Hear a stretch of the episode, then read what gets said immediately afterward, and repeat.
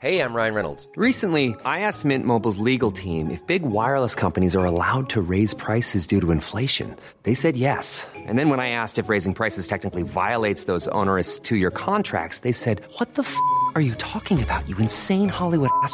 So to recap, we're cutting the price of Mint Unlimited from $30 a month to just $15 a month. Give it a try at mintmobile.com slash switch. $45 upfront for three months plus taxes and fees. Promo for new customers for limited time. Unlimited more than 40 gigabytes per month. Slows. Full terms at mintmobile.com.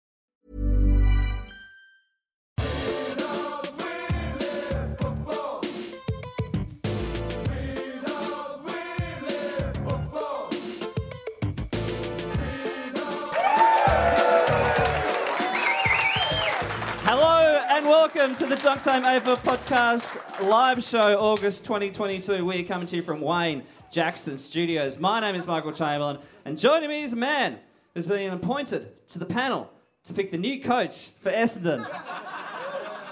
it is Adam Rozenbachs. Yes, thank you, Junk Timers. Yes. It didn't get a huge announcement during the week, but uh, I have been added to the panel, and uh, I've, I've already chosen who I think should be uh, coaches. We're going to go with co-coaches. Okay. Is my go- uh, goal going forward for Essendon. Uh, so uh, on the panel is going to be uh, Mick Malthouse. Um, I mean, he said they were going to win the flag this year, so let's see how good a fucking coach he really is. Um, Mark Neeld is going to be on the coach. Oh, getting back, yep, yep, as a okay, co-coach yep. because I reckon anyone who said at a juniors game Redacted. we should also have. What? Did he actually say that? Yes, he did say that. Yes. Was he twitching while he did it? Prob- uh, let's let's assume he was. Let's assume he was. Uh, obviously, Rodney Eade we'll have in there, but Yep. we'll mic him up so you can hear him at the ground. Oh, perfect. I like that So when idea. he's Yeah. shouting out whoever the fucking new Will Minson is, we'll find out about it. Also, uh, going to be on there is the uh, ghost of Alan Jeans. Is Okay, part okay. Just going a little bit left field there. And um, uh, Bomber Thompson's housemate Bang Bang is also going to be on the panel. So just for a bit of discipline. He'll be doing recoveries on a Sunday morning. Yeah, absolutely. and a little bit of a twist. We're going to have as the runner is going to be Ross Lyon. Right now, you think what Dawn's, uh, Dayne Zorko said to Harrison Petty was bad on the field. Wait till fucking Ross Lyon gets out to you. You're going to know you're alive. You're going to wish you were dead. No, it's gonna So be, it's a new leaf for Essendon. So it's going to be great. 2023 is going to be massive. It's going to be huge. They're going to love it. Fit them all in the coach's box. Yeah. Hey, um, so uh, we uh, obviously had the tragedy last Sunday when. I don't applaud that, you motherfucker. So um, How many Carlton fans are here? Yeah! Fuck it hell. We just won in the beer, Phil. That's taken the edge off then. We're back. so so I, I was watching it on my phone essentially on the way to the airport because I've got a lot going on, and um, um, and I watched the final minute out the front of the AFL kitchen and bar at the airport actually. And um, can I just get a, a kind of random pause? Who thought it was the funniest fucking thing that's ever happened in their entire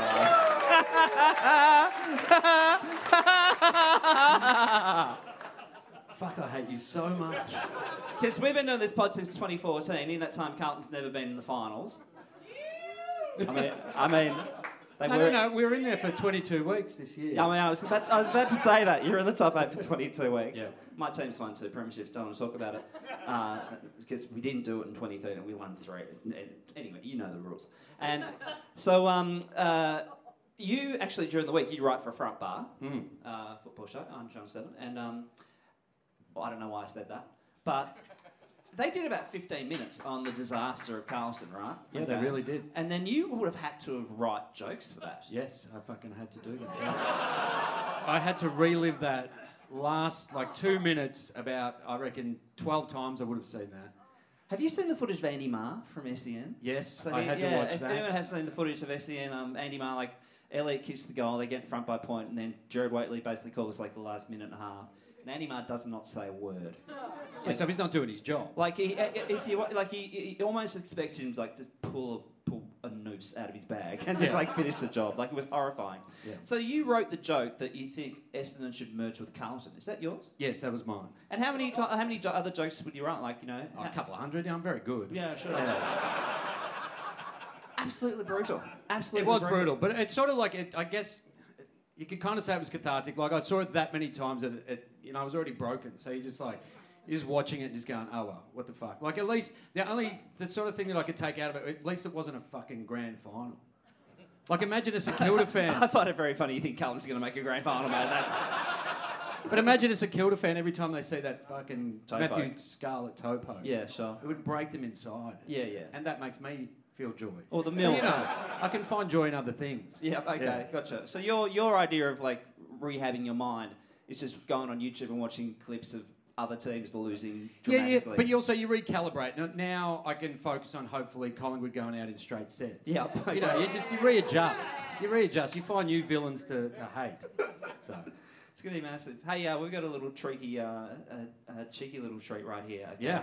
So if you've been following our journey regarding chicken salt, so I think about maybe five years ago, about five years ago, um, Adam and I just go kind of, it, kind of almost a simultaneous thought. We were like, why is there a sign behind the goals at Adelaide Oval that says chicken salt?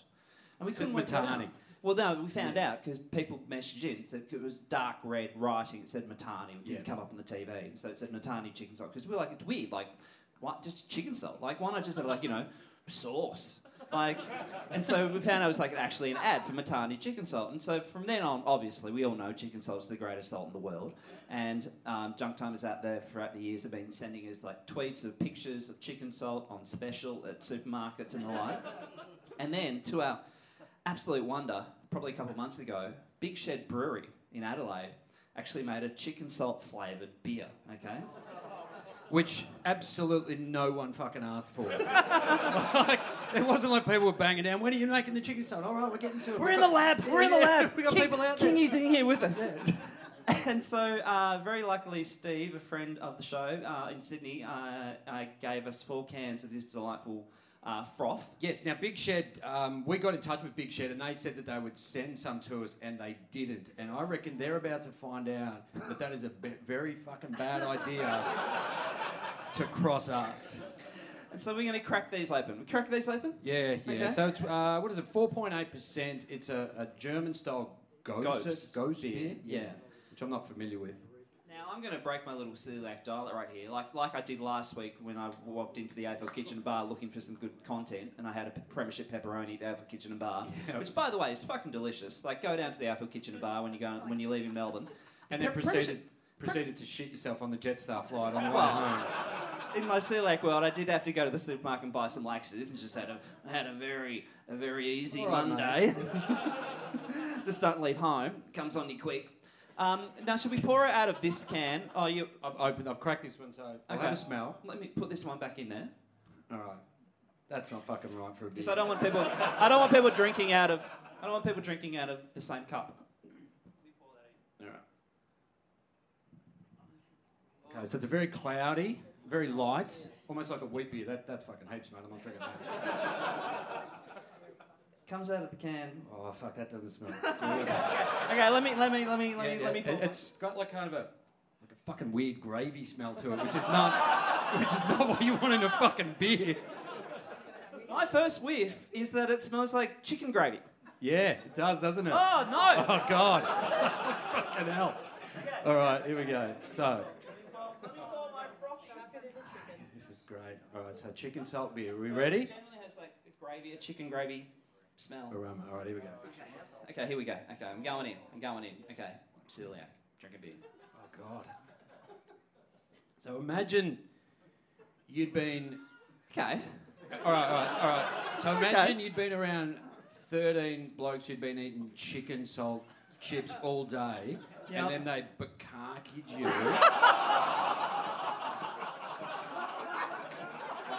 Big shout out to Big Shed, friend of the show.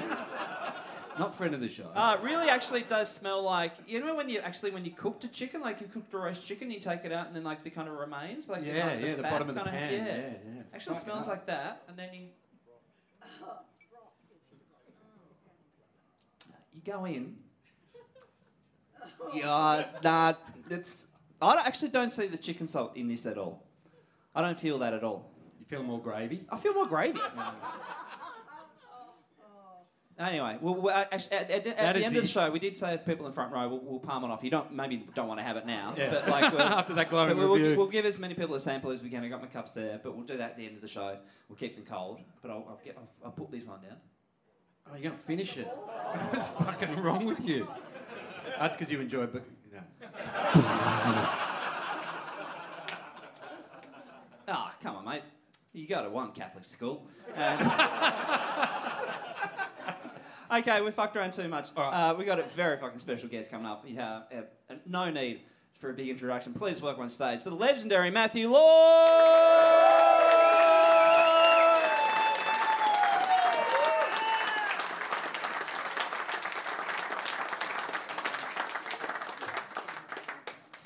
Welcome. Thank you.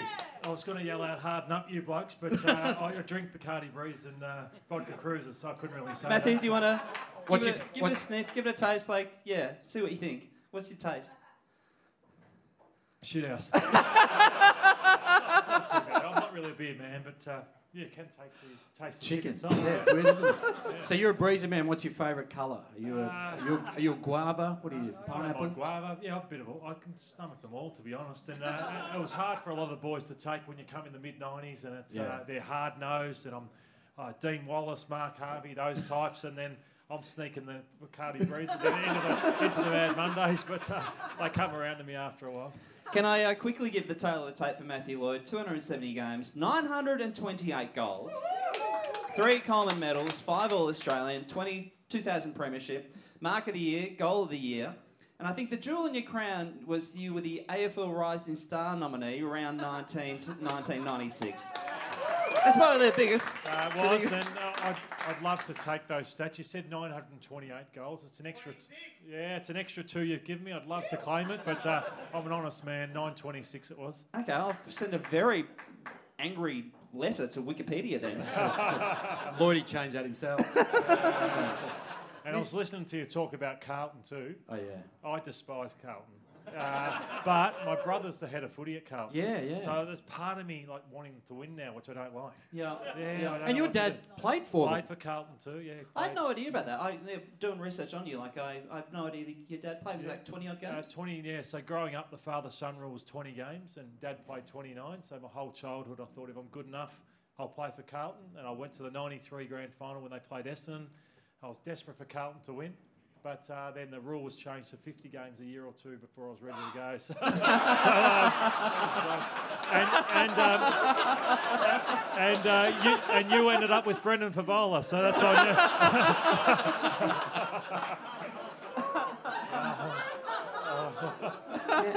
Now you, you grew up in, uh, in, in my hood. Like you, you grew up in Avondale Heights. Is that right? I did, that's Did you right. play for Avondale in Yeah, the my EDFL? whole junior footy, yeah. Yeah, right. So I played for Strathmore. Now, did you ever get bashed by Moonee Valley? Like when you played Oh, against them? petrified, absolutely petrified. Yeah, so the, Moonee Valley were like the hard nuts in our um, area. The team, like under 16s, the blokes would drive to the game, and our fucking beards and stuff. They just knocked off security, Tattoos. and they would kick the fucking shit out of you. Yeah. So they're actually they were let out from. Um, I'm trying to think what the Tir- was it Turana? Turana, yeah, from the um, you know kids. What do you call it? Kids jail, juvenile, and uh, so we'd be saying to the umpires, make sure you've checked their fingernails, make sure you've checked their socks. We were that scared of them. And one day I was filling in actually uh, for my brother Brad's team. Uh, sorry, I was boundary umpire for them. Yeah. And uh, I said on the full, so my dad, my dad was a coach, and he always would say, if it's borderline, you go Avondale's way, not any other team. So it was a, a call that probably could have gone Moonee Valley's way, and and I said it was on the full. He said no, it was inside the line. I said on the boundary umpire, you just worry about getting a kick. I said to the bloke. He chased me for about 400 metres. so uh, I knew to bite my lip against Moonee Valley next time around. yeah, they were fucking hard. oh, weren't they were. Oh, they were brutal. So can I ask the question uh, in the spirit of the TV show you're on? Uh, Essendon is a rabble. Good call, bad call. Pertinent call. Yeah, good. Yeah, good call. Good call. Smart call. But uh, those decisions uh, were the right call. I would have thought. So, so those hard decisions that he's made, I think maybe uh, like your mob, Carlton had to make some tough ones. Whoever barracks for Collingwood in here, they were seen as a bit of a uh, basket case this time last year. Not as bad, but you lose. President goes, uh, coach goes, uh, board members go, and uh, look at what they've done this year.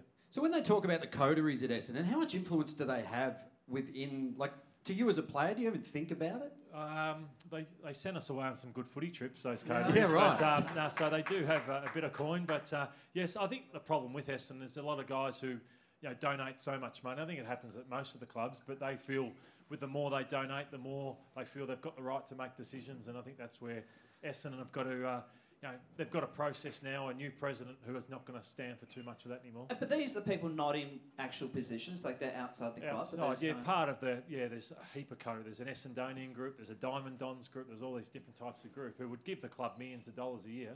Um, so obviously, with that comes that they they like to have a bit of power with some decisions. But yeah, And do they help you say you've got your salary that's on the books? uh,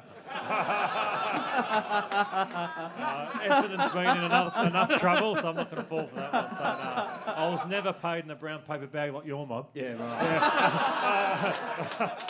right. were you you were never out at the hangar, were you? You were No, always I at Windy never Hill. was. Always at Windy Hill. Do you reckon yeah. that's hurt him a little bit, just going out there? Like Tull- Tullamarine's pretty like soulless. No one ever It's, fucking it's, go out. it's a good question um, because uh, I, I look at it now and say, you know, your career, we didn't know any different when Yeah. you know, there was rats running along your gym and all that sort of thing. It was pretty ordinary at Essendon too, but uh, because Arden Street was down the road, we looked like we had everything. but um, but um, I, I sometimes look at it now. We were doing our you know, recovery in uh, wheelie bins. Yeah. Yeah, yeah. They're now sitting back in a like what's like a swimming pool, hot colds, watching TV, for example. I sometimes think, well, how lucky are they? Yeah. Even though they had to take it out there, so I think they've got it pretty good despite lacking a bit of bit of soul out there. At Tull- And I guess it's not that far, is it? And you're going against the traffic. in yeah, morning. yeah, yeah, There's positives. yeah, close to the airport. Yeah, exactly. Yeah. I mean, it's pretty convenient. I mean, if you lived in town, you catch the sky bus out there. It's 19 bucks one way, you know. AFL kitchen and bar for lunch. I mean, pop in for a margarita, mid- midfielder's margarita. So, what do you what do you kind of want to see to happen at the Bombers? Like, I mean, you know, are there particular coaches out there? Because I'm going to say as well, like, you probably have a big say in this as well in terms of your, your media profile, and I'm sure you got the ear of people. Yeah, I want to see them win a final. That's what I want to see. Yeah. Uh, it's been 2004. Uh, I actually played in it. That's how long ago it was. Sheedy was the coach. They've won one final. uh, I think one coach has won a final for them in I think 40 or 50 years. And it's Kevin Sheedy. So Yeah. it just shows how how poor it's been. And when I walked into the club, it was all about um, if we don't play in a prelim, it's a failure. So I walked in as a 16 year old and I said, unless we finish top four, to us it's a failure. Whereas now, um, yeah, I think you know, Bottom four is yeah, like, all right. exactly right. If you get out of that, you're doing all right. So, um, yeah, what I want to see, uh, I, I do want to see some stability at, at management level. Uh, you know, you see guys like Michael Hurley retire; they retire never having won a final. Yeah, Whereas, wow. I, you know, whereas I, for me, I played in 18 finals. Um, you know, prelims, grand finals. You know, and, and, and that was the expectation. Whereas no one at Essendon understands what success is. Even at, at Carlton, um, I, I want to bring They have no, no, no, fucking idea it, what it. success is. Like, uh, yeah, I don't I know. get it. Yeah, no, Cripper and these blokes, Kerno, Mackay, all good players, but don't have any success. And that's where you look at like uh, Joel Selwood and Tommy Hawkins, great footy club. They just get back there year after year. Now, you lived in Scotland for a while Yeah. when you were a kid. Yeah, I did. So I, uh, you know, my dad through his work, he was an engineer and got the opportunity to go live in Scotland. So, um, yeah, so the first sports I ever played were rugby and soccer. So I spent about three years there and. Whereabouts in uh, Scotland? I lived in Edinburgh for, Yeah. for three years and um, Go up to the castle? Go up to Uh, the gift, up- the yeah, gift shop? Yeah, did all those things, and uh, actually I can't even remember. To be honest, I was a bit too young. I, I remember going the first time I went to Edinburgh Castle years ago. If you don't know Edinburgh, it's like there's, there's a big hill with a castle on top of it. I think Well, yeah. they named it after the pub in Sydney Road. But I remember going there for the very first time, and the tour guide took us around, and then then the tourist said, "I meant to tell you to go through the gift shop, but given this is my final day, it's an overpriced monstrosity. Do not go in there." now, what was it like as a six, How old were you when you got to Essendon? 16, Uh, six- 17? 16, 16. yeah. What was it like um, meeting Sheeds for the first time? Uh, it was daunting. Uh, so he, his first piece of advice, which I'll never forget, was, um, you know, I want you to walk away from your career having paid off a house. Yep. And if you can do that, you pay off your second one and your third one. And, and Okay, what, well, how much is your house worth then? Uh, it's, uh, uh, t- 10 mil. No, I'm only joking. I'm only joking. Uh, so, so Sheeds was fine with that. He said that um, uh, I, I marked a ball on my chest and he said, go and run some 400s. And when he came, when I came back after doing four 400s, he said, why do you think you're running them for? I said, I don't know. He said, um, you're never to mark a ball on your chest for the rest of your time here. It's got to be out in front. Uh, and I said, "Oh, I've just seen James Hird do it." And he said, "But he's not a full. For- he's not going to be a full forward, so you have to do it." But the most daunting thing was that um, I was getting ready in the number 19 locker when I first got there, and uh, I don't know if anyone remembers who was 19 at that time. His name was Peter Somerville, a big ruckman, a plumber.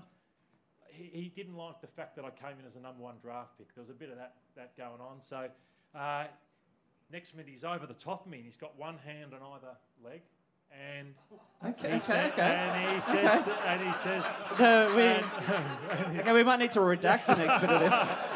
and he says to me, "Listen here, sweet pea."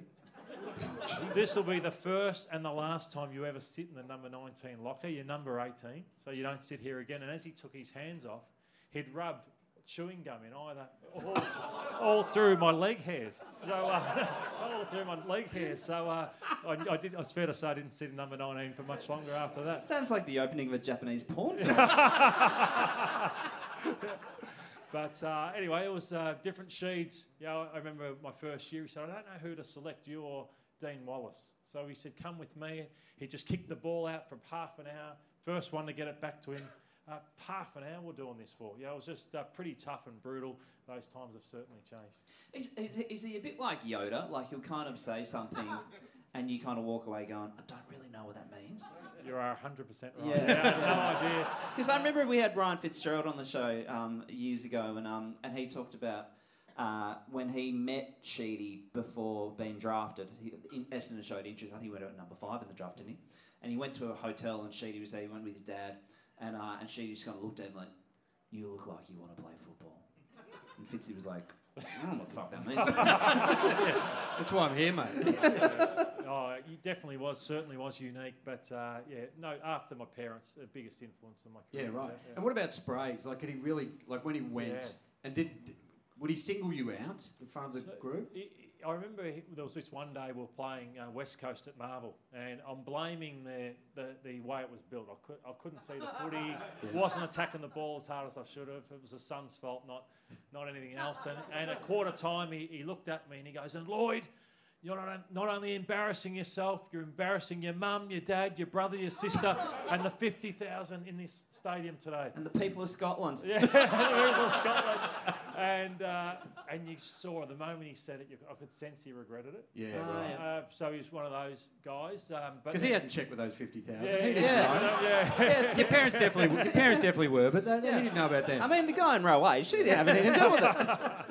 But uh, he mellowed. He, uh, certainly, I reckon for the first four or five years, it was hard. But the last ten I had with him, he was he was he'd mellowed a lot. So do you think that's a bit of a, almost a initiation in terms of like he goes hard at you for a few years and then once you prove yourself, he kind of eases off? Uh, Sheeds was interesting where he would. He, once you earned your stripes and you're in his best five or six players, he was okay. He was pretty good towards you. He'd look after you, but the, you wouldn't want to be in the last five or six. You'd cop it a bit. Whereas Matty Knights came in and he would he went the hardest. I I, I copped it from Matty Knights. and, Really? uh, yeah. So he lasted two and a half. And you were captain. Yeah, and I you were captain. captain, and yeah. uh, he lasted two and a half years. So I got him back in the end. Well, I mean, on that note, actually, we do have some surprise, surprise special guests. Please welcome on stage Campbell Brown and Brad Sewell. oh, you fucking dog. But you're, but you're all good with them. Like it was all, it's football, you know. yeah. Well, uh, it was amazing that Campbell and I. So Brad was fine. He just shook my hand and said. Well, he wasn't fine. He was shaking on the ground. Yeah, he was- was he was after When he, when, he He came, when he came two, three weeks later, he was fine. yeah. I mean, And you know, he's seven surgeries later, he was fine. yeah, he was once- fine. Yeah, once his cheekbone was reconstructed, he was all right. But uh, I turned on the radio about seven o'clock that night. You know, after I had to be escorted to my car Yeah. by uh, police because there were about Really? hundred Hawthorn supporters had got under the MCG car park, and so I got escorted. It's like, it's like, the, it's like January 6th. so, so, so it, was, it was it was dark by the time I left, but I had the sun visors, I had everything. I had sunglasses on just because I'm thinking I don't want any Hawk supporter to see me on the way home. And at about seven o'clock, I finally turned the radio on. They said, "What an eventful day it's been." Uh, Campbell Brown, we'll finish with what Campbell Brown had to say. And he said, Matthew Lloyd is one of the biggest snipers the game's ever seen. We hope he plays next year because we want him. We want him. and, and so, um, anyway, we, I didn't, wouldn't have spoken to Campbell for about three years. I, everyone else was good, good towards me. But then I got a direct message from Campbell Brown. He said, um, Meet you in the car park. yeah, he said he said it's Campbell Brown. He said, "Can you bail me out? I'm in Thailand." He goes, it's Campbell Brown. Uh, sorry, it's, it's Brad Sewell's Bucks Bucks Day, and he said, "Can I come and see you?" I said, "No problems." He came and saw me, and it was an, he gave me an Essendon jumper with number 18 on it, and I wrote. Dear Brad, I hope you last longer on your Bucks Day than you did on the MCG. That faithful after yeah, so, so that was Campbell and I had a beer that day, and we we get on pretty well now. yeah, great. Hmm, Can I check a story from years ago? I have half a memory of this, and I think maybe your, your first child had been born. It was something in the paper, and you'd gone away play interstate, and you'd shared a hotel room with another player. Can you tell if this is true, if I remember correctly? But you kind of slept walked, and you walked over your teammate and kind of tucked him in, going to go, quiet baby, quiet baby. Is that true? No, first I've heard of it. So. Oh, I, don't, I genuinely have a memory of that. I genuinely have a memory of that. No idea. Wait a second, that was a dream I had last night. No, I didn't. I uh, I roomed with Scott Lucas one day, and he snored so badly. So you do room, you don't get your own room. uh, well, after that day, they Yeah. said to me, "Geez, that's the worst game I've ever seen you play." And I said, "Lucas was like a chainsaw last night," Yeah. and I got about you know, 20 minutes of sleep. And they said, "Oh, you can have your own room from now on." So, the penthouse. Yeah, so that was that was the end of that. Now let's talk about the team you had in. So '99 led into 2000. Obviously '99 was really bad, and then 2000. Did you just go out there going, "We are never going to fucking drop a game," and then? 'Cause, Dude, sorry, go on. Oh know I was going to say because it just the way that you played that year was just unbelievable. There was no chance you were never, never going to win that flag. I've never seen a team where they get the ball in the back line and you go, this is going to be a goal. Yeah. Like you could just run up the field and do whatever you want. And you didn't sing, sing the theme song after No. games. Then you were so focused on that. Yeah, last so we, we I mean, lost. Adam Adam said it was the worst team he'd ever seen ever. But like, Well, we lost the unlosable to your mob in '99. Yep. Uh, so we'd beaten uh, not not Fevola's mate over there, is it? Yeah, yeah. it's fe- it's fair. That's fair, is it? Fair. so get, we get get a drink on the tab, mate. Yeah. It's all right.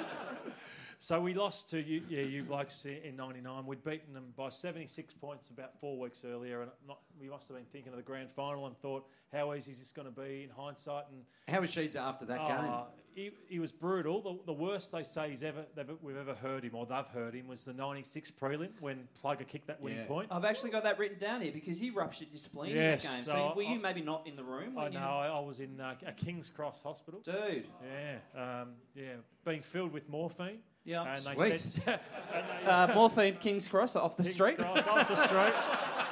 And they said, It's just like a, blo- a bikey showed up, said, I hear someone's crook. yeah, Bam Bam, I think it was. eh?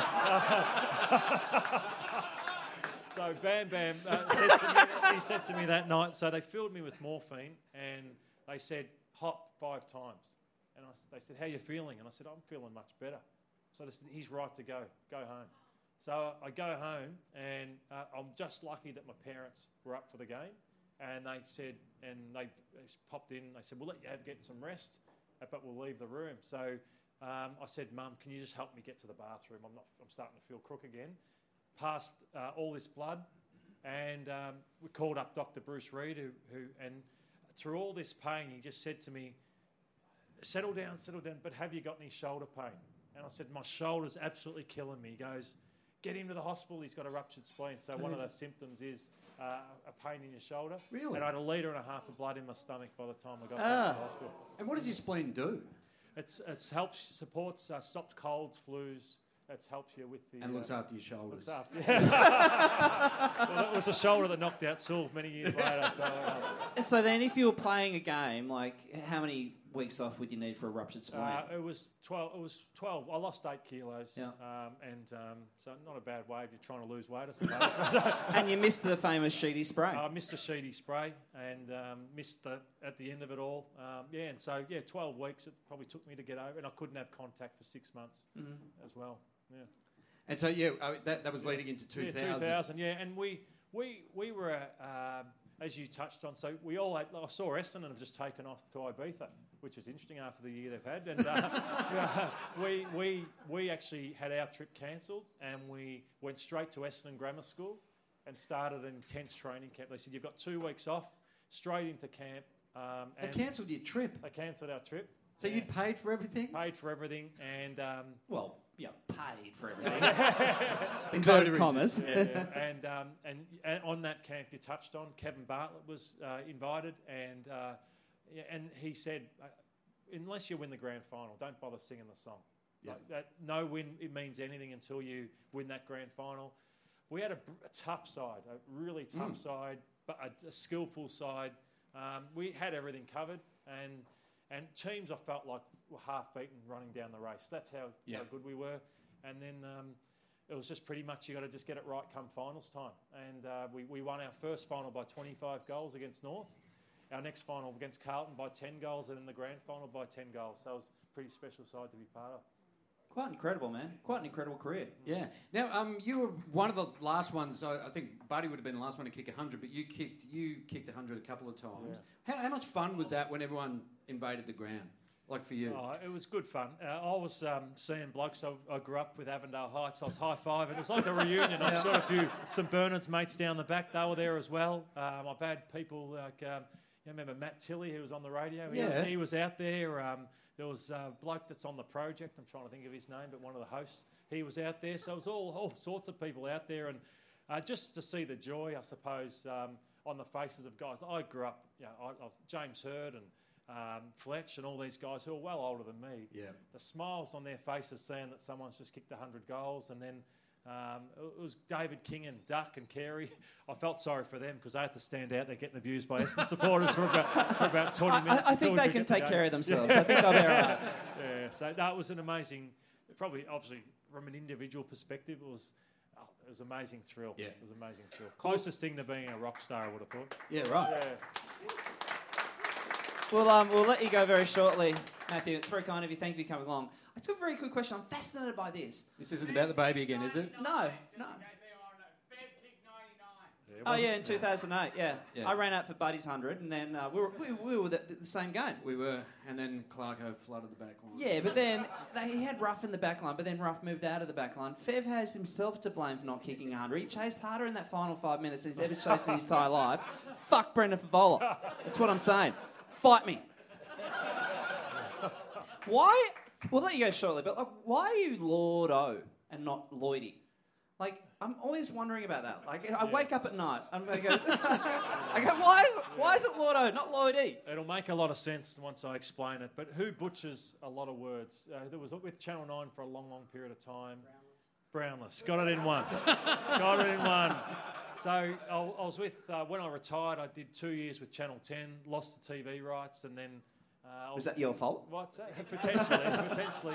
Uh, and I, and I, my sister was actually I was out of it. Seven, seven Fox weren't interested, and then my sister just works behind the scenes at Channel Nine. She said, "Dermy's leaving uh, the ch- Sunday Footy show, so there's a spot for you." So manager made the phone call, and I walked in, and uh, Bill saw me. He hadn't seen me for a number of years. He just looked a bit flustered and rattled, and he.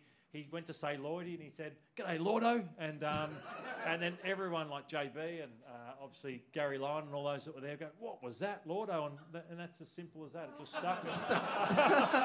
Billy We're not the brightest us footballers, so that's, that's uh, not much of a great story. To I mean, if you want to hang around, we'll tell you the story why Adam's called Fuckwit. It's a very interesting story. interesting good. story. Hey, thank you, Matthew Lord. Very, uh, very kind of you. And I, I admire, I admire that you've um, you've been holding on to the beer the entire time, but you haven't finished it. He had one mouthful. He didn't finish it. I'll, I'll be kind. I can give him. Mate, another you don't have to finish it. Poor man. No, don't do it, mate. Don't do it. I'll have a vodka out the back. Thank you. Thanks, Matthew Lloyd. Thank you. We got a quick snap. Lordo. Lordo. Thanks, mate. That's very kind of you. Matthew Lloyd, everybody.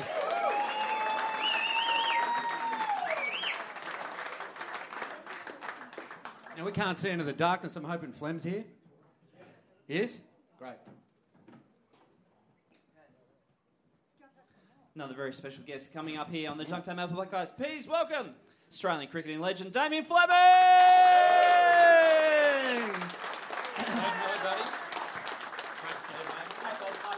G'day, everybody.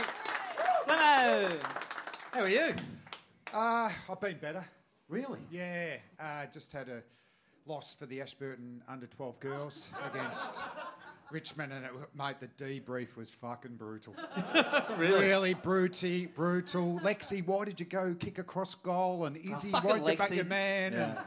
And, You're- um, you're Poppy, there? pick up your You're a coach there, or you're part of the team? or- assistant coach. Yeah. Yeah. So I, I'm- made, I made a decision a few years ago don't be the coach. Because you're the one that gets the phone calls from the parents going, why isn't my girl playing there? And Yeah, why yeah, that sort of stuff. So assistants, yeah, you got some control, but you don't take any responsibility. And so you have a daughter playing the team. Yeah, Izzy come off late with a hamstring, um, so we rested her up. Uh, but it's just great, you know. The girls were fantastic, and, and we said at the end, uh, for me as a coach, you know, did you enjoy the footy? Did you feel like you improved? And do you want to come back next year? So they said tick to all three, and uh, yeah, fantastic. And they're off to Vegas now. They're off. Actually, Mad Mondays at 7-Eleven. Um, they got the, I think the M and M's, uh, the frozen Coke, and then finish up with a TikTok. Yep. Yeah, sweet. I'll give the uh, tale of the tape for Damien Fleming. 20 tests, 88 one day, one day internationals, played for Australia from 94 to 2001. 209 wickets in total, top test score of ni- uh, 71 not out, part of the 1999 World Cup winning team.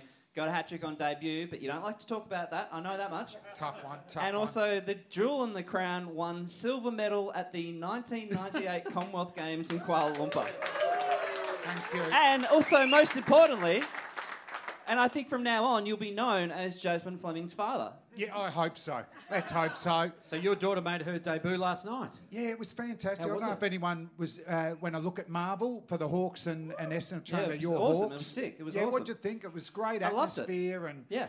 Um, it was originally at Port Melbourne Oval, but you know, with twelve thousand people at Marvel, that's fine, isn't it, for atmosphere and all? Hmm. Yeah, the whole bottom level facilities? was chock a block. Yeah. Um, but we come second. Um, Essendon were fantastic, but yeah, just uh, great journey. Because even Jasmine, she's 17, doing year 12. You know, she gave up footy about five years ago because she was playing against boys and there wasn't girls' teams. So Yep. we still haven't had a generation of a girl coming through, starting in Auskick and going all the way through. That's Yeah. probably two years away. So good on the AFL. They haven't messed around. They've got the 18 teams. You can support uh, the club that you've always supported, but also for girls now, there, there's a serious pathway and a serious pathway for 650 girls each se- uh, each season. That's great. Now, um, you're a filthy Hawthorn supporter. Yeah. Is it? How did it, it end up that your daughter plays for them? Was that any connection through you? Well, we wouldn't play for fucking Carlton. Is Don't be Daniel an Harper idiot, here? Is Harp here? No, we love Daniel Harper's the coach of. Yes. uh, Because she was the Carlton. she was the number two number two pick in the draft this year. Yeah, it's a bit different with the girls. It's not a truly national draft, so unless the girl nominates to go in a state, that doesn't happen. So Oh, right. Charlie So it's compromised. It, it's is compromised. hearing, It yeah. is for the um, uh, f- particularly. You know, for Adelaide, who are very strong at the moment in Yep. their under 17s and 18s, so there's only two teams they go to. So I'd imagine Adelaide, South Australian footy's pretty strong. Um, but the number one, uh, Mon Ham, who unfortunately hurt her knee, I hope it's not too bad last night, she nominated Sydney, even though she's from Victoria. Um, and so that opened up Jazz to go number one in Victoria, but number two overall. So in the end, Essendon Hawthorn as new Victorian teams, they had probably the top six choices. So we probably knew it was either going to be Hawthorn. And how would you feel about her going to Essendon? What would you have thought? What have you thought if she? You know, because we all love those kind of clips on YouTube and like where the club, you know, I'm doing my debut, or Yeah. or the the girls players. You know, there's one a great one of um, uh, Chris Grant, Grant's daughter, kind of you know giving her giving a box and he opens the jumper and stuff like that. If she walked into the room with a box and said, "Dad, I'm making my debut," if you open that box, then there was a Essendon jumper in there, I just reflect like out of the will straight away. Oh, well, you know, it's that, that last quarter of the 1984, it's final, grand final, it's still too raw. I don't want to talk about it. How did we lose that, Chambo? Dude, I've, I've I, literally when they have grand final marathons or Fox Footy shows like you know great final quarters. Never watched it. As soon as it's 84, I'm like, change the channel. No, never seeing it. Yeah, and unfortunately for us, her um, uncle, Gary O'Donnell, Yes. is a legend there and all that sort of stuff. So there was al- always that little yeah, link. pull. Um, and in the end, I'll lie and say it wouldn't matter where she went because she's at Hawthorn. How good's that? and she loves it because she knows the players. The rest of the girls, a lot of them go, you know, uh, the boys train. Uh, Sam Mitchell's really embraced it. And I think he got Bec Goddard, the female coach, to help out with Box Hill last year when Sam was coaching there. So on Saturdays, the boys join in for the last 30 minutes with the girls. So how good's that? So Jazz is just like going, oh my God, there's warps and all that sort of stuff. Most of the girls don't know what happens. So eventually one girl said to one guy, hey, so, so what do you do around here? And Big Boy goes, I'm the captain. Now, were you a gun uh, footballer as well Yes. as a youth? So you had a choice to make? yes. were, were, were you talking to clubs? Alan Jeans, the great man, ruined my football career. So, um, played for Springvale Noble Park, got invited down the Hawks, signed on back then, mid season. You know, you just sign on before the, it was June, the, What kind of around year the we- what financial. kind of year we're talking about down here? Uh, about 87. So there's no chance of me getting a reserves game for Hawthorn back then. They were unreal, weren't team. they? Yeah. um, and Ray Biffin was the coach, uh, the hard man there. So I signed on, and virtually they just said, "Do you want to play?" Because the night didn't put a lot of credence in their 19s, but the Rezzies.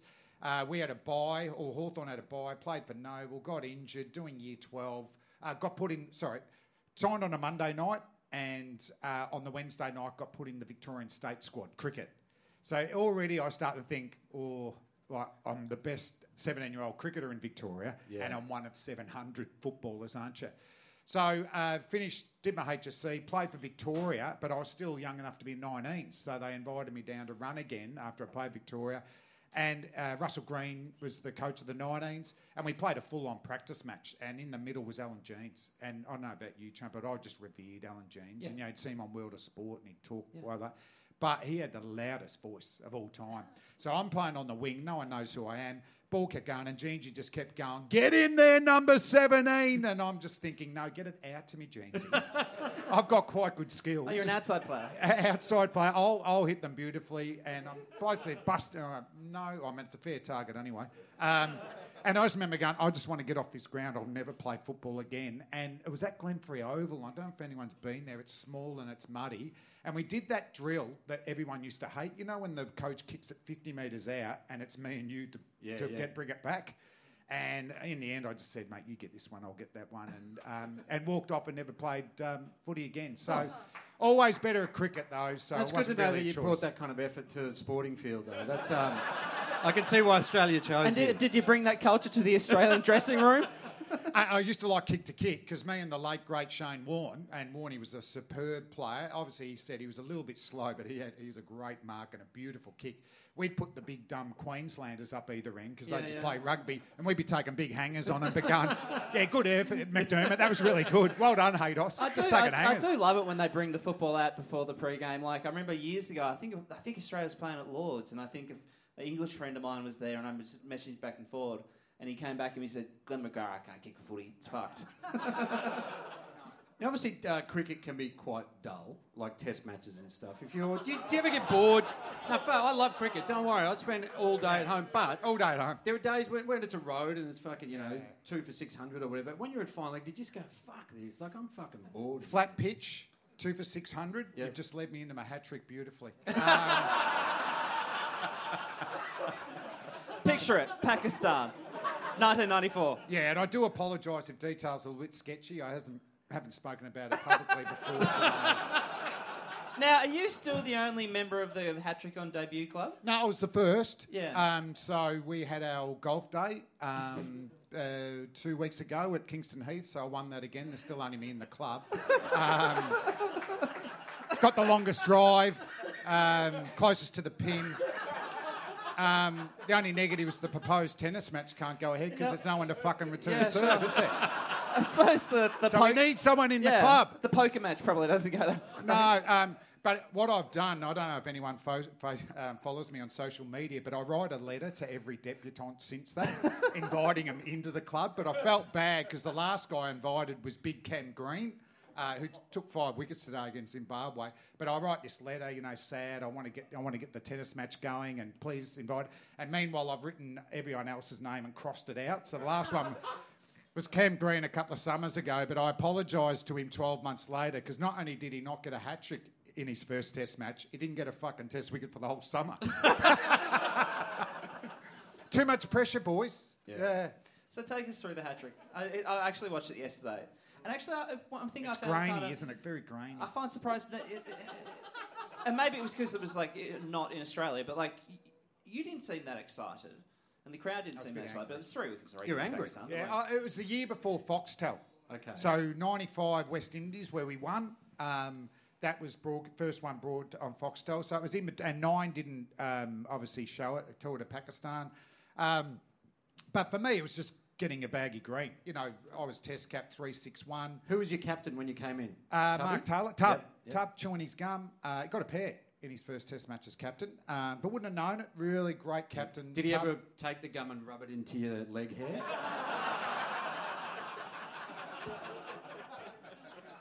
No, but he drink, dr- drunk a lot of piss. Okay. Tub, yeah, he was a bit, bit but you know, Does so he you- uh, give you a good deal on a fujitsu every now and then? Never. Never. I think once he can pronounce it properly, he'll open it up to ex players. But uh, yeah, mate, I mean, all you want to do is get another test match, don't you? Uh, so I got four wickets in the first innings with Craig McDermott, sent him in, and yeah, they were about two for 600. Got the ball, got on a hat trick, and just thought uh, the guy I was bowling to was a guy called Salim Malik, who was the ca- Pakistan captain, who later got banned for life for Oh, yeah, match for fixing match and fixing, throwing yeah. his wicket. But he's 237. Also gave away wickets, did he?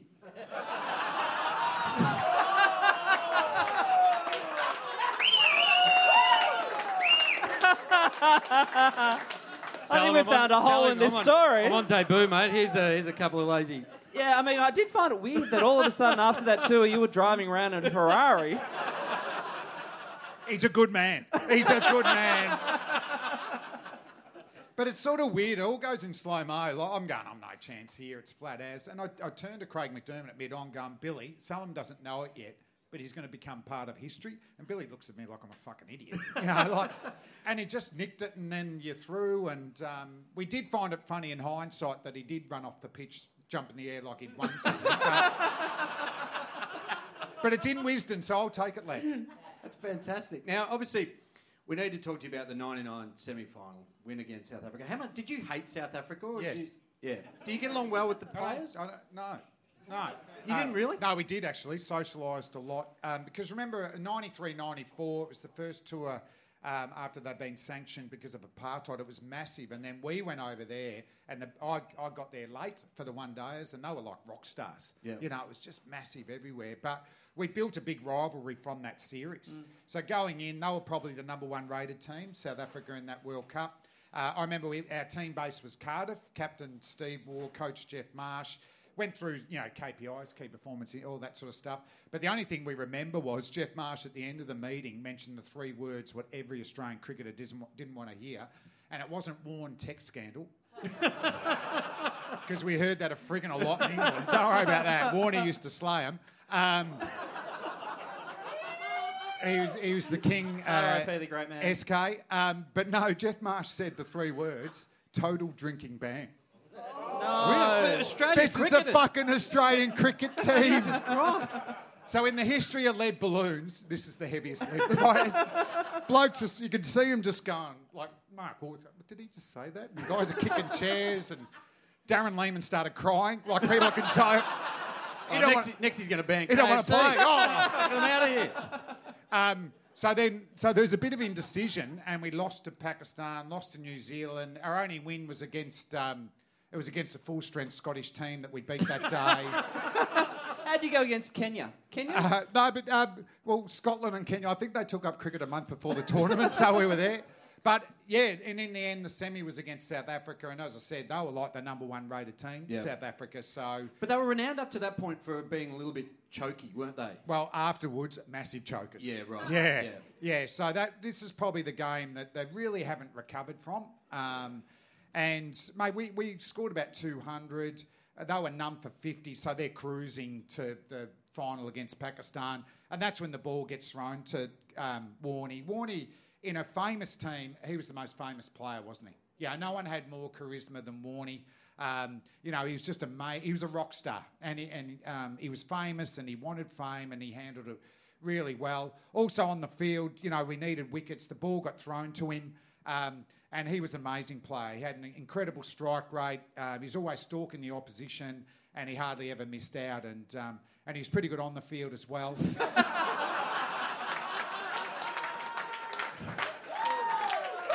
Probably better off the field.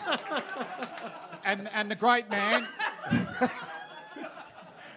the great man actually, he did like when I used to say that because it's all advertising Yeah, for SK absolutely, back then. And I also told him this one if you do look at the highlights of these three deliveries that Warney bowled, I do call them. Which the I did watch recently. So, you know what we call them? The Liz Hurleys. They're absolute crackers. They fucking are. You know, he, unbelievable. he gets uh, Gibbs like a Gatting ball. We don't talk. He gets Yeah. uh, Kirsten through the gate. He gets Cronje, even though it bounces Hit- off his hit foot. Fuck yeah, off back to the yeah. dressing room. You fucking cheat. So, Probably got a bit of money for that one as well, didn't he? is this the match He had a- fixing he- special? it's the special. It is. No, uh, Cronje had to go. He had a plane to catch, so he uh, had to. Fucking, I can't believe I'm going to say you've taken it too far. Oh, really? Is that it? If you.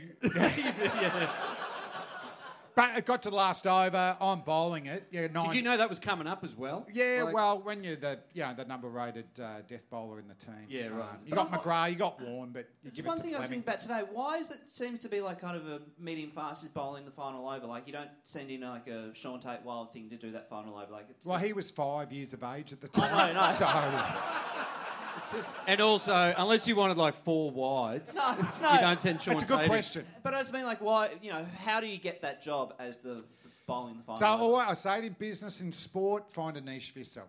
On a serious note, and then make yourself more attractive to selectors or employers. And for me, I wanted to be the best death bowler for South Melbourne, get picked for Victoria, and do it for Australia. And in my third game, which was Allan Border's last game in South Africa, he gave me the ball, six to win. I only got four, so I was sort of entrusted with that um, job. Thanks, Mum. Thanks for coming.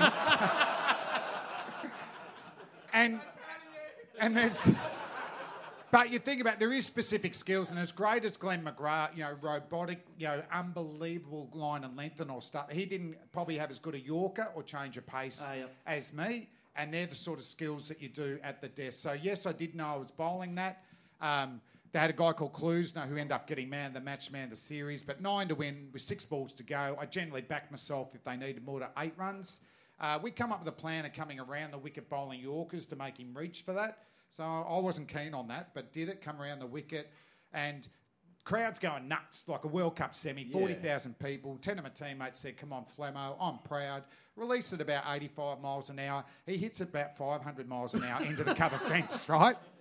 So uh, five balls to go. Now they only need five runs. Um, we still need that one wicket. As I'm running in, probably only five teammates. Some come on, Flemmo, like they drop off you. They drop off. Same sort of thing. But in the moment, are you like, oh fuck, like that? That shouldn't. No, that- that's that- coming up. That one's No, that's coming up. That's after this Oh, okay, right. So I released it, and this one's a bit of a half volley. He smashes it 1,000 miles an hour into the cover fence, so it's a tie with four balls to go. They So only need two one- balls, two fours. two fours, right? The best death bowler in the world. The best. Who's getting forced to bowl around the wicket? yeah, yeah, against against your will. And so people go, what goes through your head at that highly stressful situation? I like, I, I reply as a, yeah, highly trained athlete of 10 years first class experience, all that mental psych training you get kicks in, you get into your IPS, ideal performance state. Um, use PM positive momentum your way. Um, every motivational book you've ever read, uh, How to Score Birdies on and Off the Course by Tiger Woods. Keep It Real and Win by Lance Armstrong. All these kicks in when you need it most, boys. And my only thought was, we're fucked. we're in real trouble. We're in real trouble, lads. And then, luckily for me, guess who's at mid off? Steve Waugh, the most mentally tough athlete that I played. We called him the Iceman. So I said to the Iceman, What do you think? He goes, I reckon we're fucked. So there's times you've got to take edge control. I grabbed the ball. I said to Steve Waugh, mate, I want to come over the wicket, not around. Steve Waugh goes, yeah, whatever. You know, his bags are packed. There's no Given up. final for He's Steve. given up. Uh, so come over the wicket, ran in, a bit of a half, uh, half tracker. Klusener miss hits and just starts running. So the run out's on. Ball goes to Darren Lehmann. He misses the st- he's only a metre away, misses by two metres. and we would have been into the World Cup final. Uh, but interesting how pressure changes. They don't communicate. Donald and Klusener with the near run out. Um, if we were batting with a war twin, we'd go bat through the next two balls, try and get a single off the last ball. But it's funny how pressure changes. Ran in, next ball by the good Yorker. I, I belatedly put my hand up. And, and, and he jogs to, and he just runs. He doesn't call. He just wants to finish it, Klusener. They didn't call. No call, and it's near my hand, but I don't get it. Yep. So Donald stays in his crease. Uh, Mark Warfields has a go at the stumps. I get it, and I proceeded to underarm it to poor Adam Gilchrist because it's going about a centimetre an hour. It's that slow. I had enough time to run behind him, going, "Don't fucking miss that ball kill." All right. And then he hits the stumps, and we're through. And really, um, with those tough games against South Africa, I think you know going into the final that you're going to win, and, and we did, and we demolished Pakistan. And for me, it was the yeah highlight of the career. Congratulations. We'll um, wrap it up with you shortly, Flair. I mean, I mean, you mentioned you know Steve Waugh, Shane Warne, um, but you am I right that you roomed with Merv a bit, or you travelled with Merv a bit, or Yeah, so we're talking to we're talking to Lloydo about having the room. It just feels so weird that they go, "Oh, we're grown men, but you two can sleep together in Yeah. the same room." It just feels odd. Who did Lordy room with? Scotty Lucas once, and he snored a lot, and he never had to do it again. He snored a lot. Mervyn Hughes. Um, I got picked straight out of school. Week later, I'm rooming with Merv. Okay, and normally with state trips, you do two trips, then you'd swap around. But I don't know what I did wrong. I had him for six years. All right. Nothing prepares you for seeing Merv Hughes naked for the first time. Um, so his diet, um, it, we didn't have an alarm clock because he had a natural one. I won't say it was, but it was loud and you could smell it in China. All right.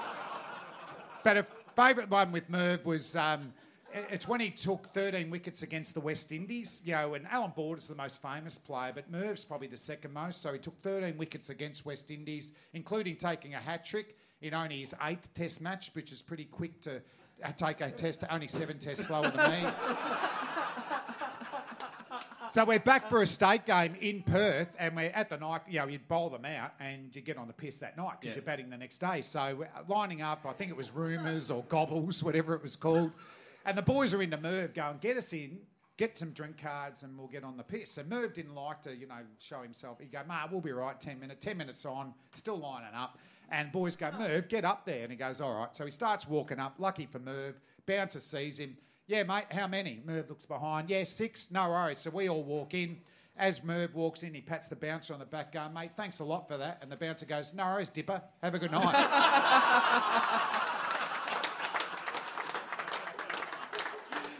Oh, right. Now, now, did you play in the era when Test matches had a rest day? No, how good would that have been? So you missed that. So I they play missed what? They play three days and have a have a little break. And what they'd said they'd do, they'd have a quiet Saturday at night Yeah. and just get on the piss all Sunday. so they hung over Monday. But um, it was the tour before I went to England that they still had that Sunday rest period. Yeah, right. It's a shame you missed it. Now we haven't um, let Flem taste the. So we've been. Um, this is a, a beer from Adelaide. It's a chicken salt beer, and so we taste tested it before. So it, you don't have to, but I think it's shit. and you haven't even tasted it. I haven't ta- Yeah. Oh, all right, do all you want right. to do give it a, give it a little give it a little nibble. So what's it called? Is it a lager or? It's a a, gose. It's, a gose. So it's from Big Shed Brewing. We got a fascination with chicken salt. So what's your what's your deal? Oh, you're just fa- you're not sponsored by or anything. No, no, no, no, no, certainly no. not now. Thoughts? Fuck, even Booney wouldn't drink that. what is that? On that note, please thank Damien Fleming. Thanks everybody. Thanks so much, Flem. That was great, man. And best of luck to Jazz for the rest of the Hawthorn season. I'm going to work out which one's the chicken salt beers and which one's the. Chicken. I'll put this one over here. Get this one here. Is that yours? No, that's chicken salt as well. That's chicken salt. Yeah. Okay. I might. Should we get a? Is there a freshie? Yeah, yeah. There's a couple of freshies there. Grab a freshie here. Moon, Moon Man. No one's going to be drinking them. Cold one. Um, dudes, the hits keep on coming. We have Matthew Lloyd, the uh, legendary Damien Fleming. Please welcome on stage a Geelong North Melbourne hero, the one and only Cameron Mooney!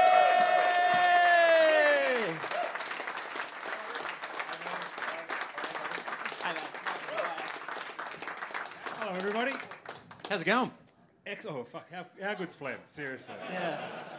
Could have put me before. And fuck, now I'm not going to be funny. I mean, Ad- Adam's used to that, so don't worry Yeah. about it. I've actually, I've actually done a few gigs with Flem, and, and seriously, I've come on second every time, and the room just goes flat. Yeah, Adam's used to that as well.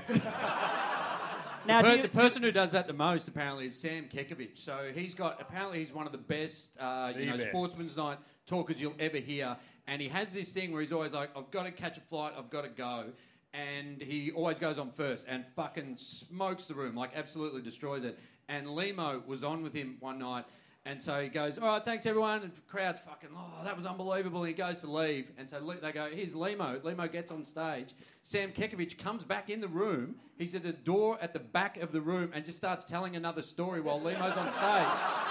So everyone's like looking around going, this is the fucking best thing ever. And just slays them again and then goes, all right, take it easy. And then they go, oh, fucking how's Limo? I- It's like, I think, uh, I think Flemo told me a story ages ago that Rodney Hogg got up before him. So we all know Rodney Hogg, the great cricketer? Yeah.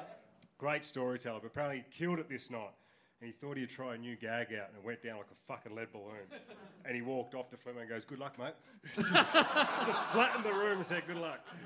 Now, I don't know if you, uh, you saw Fleming do the drink before. We are fascinated by chicken salt beer. Would you be inclined to taste a bit of the chicken salt Oh, beer? well, it'd be rude not to, wouldn't it? I'll get a. You keep talking, Adam. Has anyone ever tried this?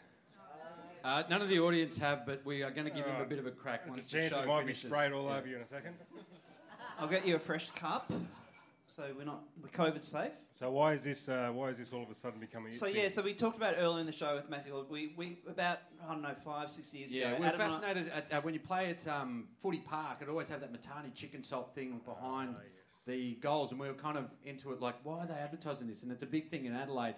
And then this brewery um, brought out a beer that's flavoured like chicken salt because absolutely no one fucking asked for it, and so they brought it out. we got anyone here from Adelaide? That's good. That's good. That's good. So give it a give it a sniff first and kind of get the sense of it. I've never been a big chicken salt fan. Get the fuck out of here, cunt! Thoughts? I Thoughts? think Flem's carrying on a bit there. That was Yeah. all right. Yeah, I think it's Wasn't too- It wasn't too You wouldn't bad. have another one though. No, would I you? would not. No. I'll uh, I'll give the tail of the tape for Cam Mooney. 221 games at North and Geelong, 297 goals, premierships 1999, 07, 09, All Australian 2007. Coaches Award in 2004. Suck. There was actually one in 11 as well. They, they forgot about that one. And then I think it- uh, we need a st- okay. First player to be suspended four times in one season after getting Thank reported Thank in you. four separate matches. That deserves a standing ovation. Stand up! Come on. Stand up! Come on. Our game is 150 years old, and I own that record. How did that go down after your fourth suspension? oh, it didn't go down well at all. Um, Because it was like it was 2006, I think. And you 2006. So hitting 2006, we had we got Geelong supporters here. There, you get a couple. Um, so 2006 was a, a horrible year Yeah. from a footy club point of view. Uh, we were supposed to make finals. We were supposed to almost probably win a grand final, uh, and then just everything went pear shaped. We were we were still a very God, how do you put it? We, we were piss drinkers basically. Right. We were unprofessional. We still loved a good time. We were a young list, and you know instead of yeah being professional and everything going well, it just went backwards. And then I was starting to get frustrated and. One suspension led to another, and to another, and to another. Four. Yes. Okay. And I, I think, So you started. You started. they the- weren't- a lot of them weren't my fault. Just, of course. No, I, I do believe yeah, that. I, I got that feeling, mate. Yeah. so you start. You, you're from uh, Wagga, and then you get drafted to North Melbourne. So was the Wayne Carey or, uh, aura just massive in your world? Oh, absolutely. So Duck's a Wagga boy. So growing up, you know, he was you know, obviously the biggest name. But you look at look at Wagga. I mean, Wagga seriously. You had Carey, you had Paul Kelly. Then you look at cricket. You had uh, Michael Slater, um, uh, Mark Taylor, Geoff Lawson. Uh, you had rugby guys, the Mortimer boys. Uh, Scobie Breasley, jockey. So so many of these you know, stars just came out of Wagga. So it was a fantastic place to grow up. And, and then when I got to North Melbourne, I went to Canberra for a year. So I had to go there as a 16 year old. Anyone lived in Canberra? You don't fucking go there. Worst year of my life, Canberra. So why did they send you there? Well, so we had to play in the under 18s competition. So New South Wales ACT uh, got a team in the under 18s competition. So we played in that, and we all got uh, about six or seven of us got moved to Canberra for a year. Yeah. Lived there, got billeted out to other families, and uh, all of those type of things. But lucky enough, I had a I had a pretty ordinary year. In all honesty, I was up and down. But I had a really good game in our first practice game, which happened to be a curtain raiser before North Melbourne and Sydney. And Dennis and all the coaches were there watching, and I, actually, I had a good game. That's virtually what I got drafted from that game. Yeah, right. And then I moved down to, to Melbourne as a 17 year old boy. And I walked into a football club, and we talk about cultures at footy clubs. North's culture was a piss drinking culture. Yeah. Like, that's what they did. They, they, they played And hard. not- yes, and- thanks, Fev. And not just that. They played hard, they drank hard. They partied hard. They partied They hard. barbecued Yeah, hard. They did. you know, they, They went to the toilet they hard. found an ensuite. they found they found your vice captain's missus. you know, no, cheap gag, cheap gag. Thanks, Fev. Uh, so that was, but that was North, and yeah, Duck was. You know, all, all, Did he- did all he- piss, did- all piss farting around aside, Duck was the greatest player I've ever seen play the game. But did he run the joint? Like, I mean, Oh, they talk hands about. down. I mean, I've, I mean, you know, talk about Pagan. You know, there's a whole bunch, you know, six prelims I think in a row and stuff like that. But I hear kind of, I've heard a few stories from North people kind of go like, yeah, Pagan, great, fine, but Duck actually ran. Oh, the Duck club. was Duck was look. He's the greatest player. And Even better than Gary Ablett Jr.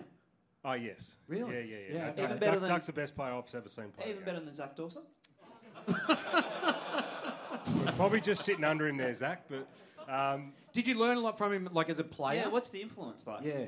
I've learned a good On- s- on the ground. nights. On the Uh, ground. No, tra- like training and all that. Well, yeah, you do. I mean, I mean, we were. I was in awe of him. We all were. He, he's, Yeah. he's the best player in the comp, and he just he walks into a room. He's got an aura about him straight away. So we, we loved him as as a player, as a bloke. Yeah, you Yeah. know. But as a player, he was just absolutely brilliant. Absolutely loved watching him play. Watch, loved watching him train. Um, you know, it's funny because this is where you know this is where he ran, ran the club. So after every game, Dennis Pagan would go through every player, and he was brutal, Dennis, like the most brutal man I've ever met. Um, so we'd go. We had a loss this year. It was in '99. We played the Bulldogs, and we had a bad loss. And I reckon it was about my sixth or seventh game. And he's going through every player, and he'd go, Arch, you know, you're as weak as piss today. Mickey Martin, you're supposed to be the strong man. You got thrown around. Sholey, fucking hopeless. Yeah, Steve-O, fuck, you got run around by Westy. Wayne, just wasn't your day today, Wayne. fucking you, you were shit. Fuck off. Mate, unbelievable. So from then on, we all knew fucking Wayne was the king. I love the about idea that Dennis Pagan's now obviously a horse trainer, won the Caulfield Cup a couple of years ago, I think. I love the idea that like he gave the play, the players a bake. I'd love to see the bake he gives a horse. like if they they come forth and They'd it's know about it. Well, how was so? So ninety nine. So ninety nine was my one and only year of playing senior footy. I was there for three years, but played one senior footy for that year, and I was lucky enough to play in a grand final. So, no, no, any North fans here? You'd know my day. I was a fucking really good player that day. I had zero. Just so everyone knows, I had zero possessions that day. So, What's it like going back to the reunion for that? When they're like, I haven't been. oh, really? I don't know anyone's I ever got been. no one's ever got negative Norm Smith medal votes. Well, I actually did because what happened was so I got dropped for the prelim the week before. So I'm sitting in the grandstand. I'm having a beer with the boys thinking my season's over. Who cares? Five minutes to go. Jason McCartney, if anyone remembers, in the prelim Goes against whack. Brisbane, bang, hits Clark Keating, yeah. breaks his jaw. Everyone in the stand goes, Jace, no. I'm like, fucking yes, Jace. so I'm straight home, had a great sleep, trained the house down that week. Dennis grabs me by the arm on a Thursday night and just says, You're in, the, you're in son, and walked off. I thought, Great pep talk, Dennis. Thank you. Yeah. Anyway, so I rock up to the MCG. I'm playing against Carlton, who's who I barracked for as a kid. These are all my heroes. So I'm walking on the MCG. The first time I ever walked on there in front of 90,000 people, and I, I shit myself. I was, I was a 19 year old kid, had no idea what I was doing. I'm walking down the punt road end because I started on that round that day. I had Carey, the greatest player ever, Corey McKernan, superstar, Craig Sholl, uh, Shannon Grant was about to win the Norm Smith, Winston A- Abraham, all these guys. I'm thinking, what am I doing here? yeah. So I've lined up against Michael Sexton, had him on my wall three years earlier. This is how much I loved him. And I'm thinking, do I get an autograph or do I get a kick? Anyway, five minutes in, I get dragged. I spend the rest of the day on the bench. So as I finally get back on. Three fi- quarters on the bench. Three, no, more than three quarters, I can tell you that. so five minutes to go, we're 40 points up, the game's won. I finally get the call to come back on. By this stage, I'm fuming. So I've run on, and Simon Beaumont just ran in front of me as I ran onto the ground and tried to bump me. And I've lifted an elbow and hit him right in the back of the ear and dropped him to the ground. Good, the low fucking dog. Exactly. Umpire saw it, blew the whistle, free kick. I get dragged straight back off. anyway, So this is about four minutes to go now. We've won the game. I get the phone handed to me, it's Dennis, and he fucking lets rip. Just calls me everything. Says my mum and dad made a mistake having me. like seriously, the shit that came out of his mouth, it was unbelievable. So I threw the threw the phone down in disgust, and I'm sitting next to John Longmire. So we're sitting there, and Horse goes to me about 10 seconds later. He goes, Moons, what the fuck's that noise? And we realise Dennis still spraying the shit out of me and the phone. Anyway, and then I run across the siren goes. I run across the oval. I had Anthony Stevens on my back because he, he busted his ankle up the week before. So I'm carrying him across and I'm hugging everybody. I'm crying. I'm a 19 year old boy from Wagga who just played in a premiership. And I'm hugging everyone. I'm watching Dennis. He hugs everybody. Didn't hug me. No, no. Anyway, we finally get our medals up on the dais, and uh, I'm about to walk off, and this is the greatest day of my life. And Dennis grabs me by the arm, and he just said, "Just learn something from today, son." Yeah, Walked I, off. I learn I hate your fucking Yeah. guts, mate. I But learned saying a that after he said it, and I did. I hated him for it because three days later I was traded down to Geelong. because you, you were part of the famous Leigh Colbert trade. So what happened was, three days later, I get, I get the call from my, my manager Ron Joseph. So I go down to his office. Say, Man- Ronnie Joseph is is managing Leigh Colbert. Now Leigh Colbert's one of the greatest people you've ever met. So he's walked down to the footy club, and Gary Ayres has just walked down to the footy club. The coach, so the coach and the captain have walked out of Geelong. Mark Bomber Thompson, who was the reserves coach at North Melbourne that year, yes, absolute legend. So we struck up this amazing friendship. He gets the job, and he goes, "Well, come down with me. If you want Colby, you've got to give me Moons." So you could tell, see how this went, down. So I had a great meeting with Bomber. Come down. And I said, well, yes, oh, you know, it'd be nice, but you know, I'm a, I'm a North Melbourne player. Yeah, You know, I'm, through and through. My name's on the locker. You Yeah. know, like Jesus. Pags loves me. You know, well, Pags walks in 20 minutes later, and I go to get him. He goes, "Don't get up, son." And he goes, "Now." He goes, "Now we would never ask you to leave because you're a North Melbourne Premiership player." But shit, wouldn't it be good down the road there? He goes, that contract they're offering you, we can't offer you that contract. And your brother's playing at Geelong. Wouldn't it be great to play with your brother? Well, listen, it's your decision. Good luck. Walked out. I looked at my manager and went, well, we're off to fucking Geelong. the funny thing was, I still hadn't made the, the, the announcement public. So on the Thursday night after the grand final, we have our best and fairest. So we're all in this room together, just as the players and coach. And Dennis is just giving us a bit of a talk, saying, you know, congratulations on a great year, blah blah. And I hadn't made the announcement. By the way, Moons is off to Geelong, so everyone get around him tonight. No. I'm like, fuck, looks like he wants me out of here.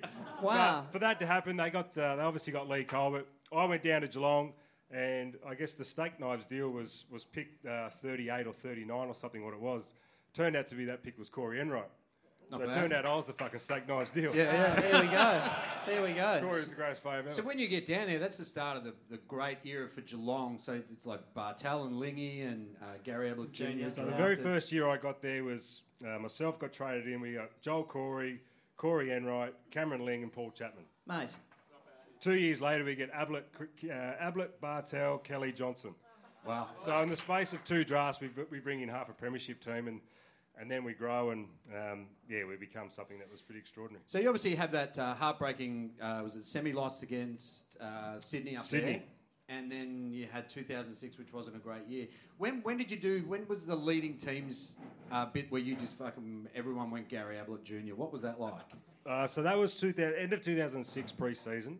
Uh, started going into 2007. So we brought in leading teams, um, which were fantastic for us. They're not for everybody, but for us, the right I'm time. a collective right minds place. man, Yeah. personally. But, uh, So it was good for us. Sorry, Anyway. I forgot. I forgot to. Uh, every show, I need to do my power stance.